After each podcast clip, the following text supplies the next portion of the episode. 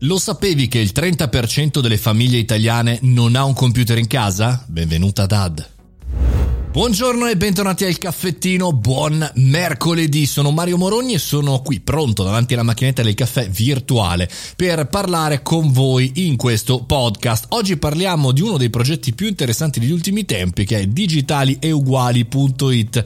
Negli ultimi tempi per le situazioni ad oggi veramente molto difficili, lontane dalle inclusioni. Sostiene l'inclusione digitale un computer per ogni bambina e bambino in Italia. Il 30% dei bambini sta facendo la didattica a distanza con il cellulare, perché purtroppo non ha un computer, chiaramente non tutto si può fare con il cellulare, anzi pensate formarvi voi con un piccolo display microscopico e poi prendere appunti, fare altre cose, pensate che questo numero, il 30%, aumenta, diventa il 40% se parliamo di Sud Italia, non parliamo di terzo mondo, parliamo solo del 60% che ha un computer e non stiamo parlando della NASA. Federico Marchetti, il fondatore di Ux, la stessa Ux e il gruppo Jedi stanno portando avanti questo progetto molto interessante perché è importante anche dopo la pandemia perché chiaramente se questi sono i numeri, eh, insomma, al di là di ritornare a scuola, di poter tornare a scuola, speriamo che, che accada il prima possibile, poi uno a casa deve fare i compiti, deve fare le ricerche, deve fare gli esercizi e se non ha il computer come fa?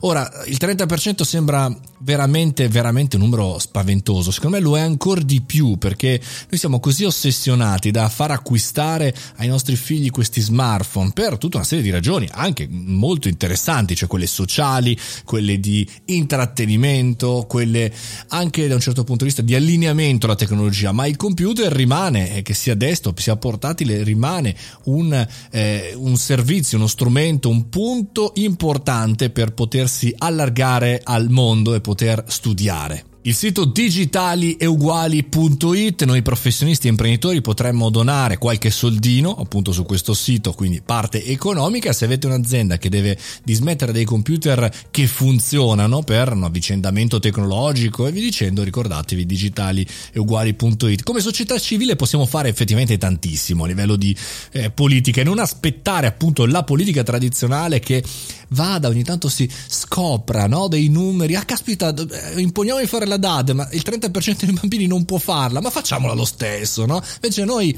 noi dobbiamo, siamo società civile, siamo dei guerrieri, come ogni tanto dico.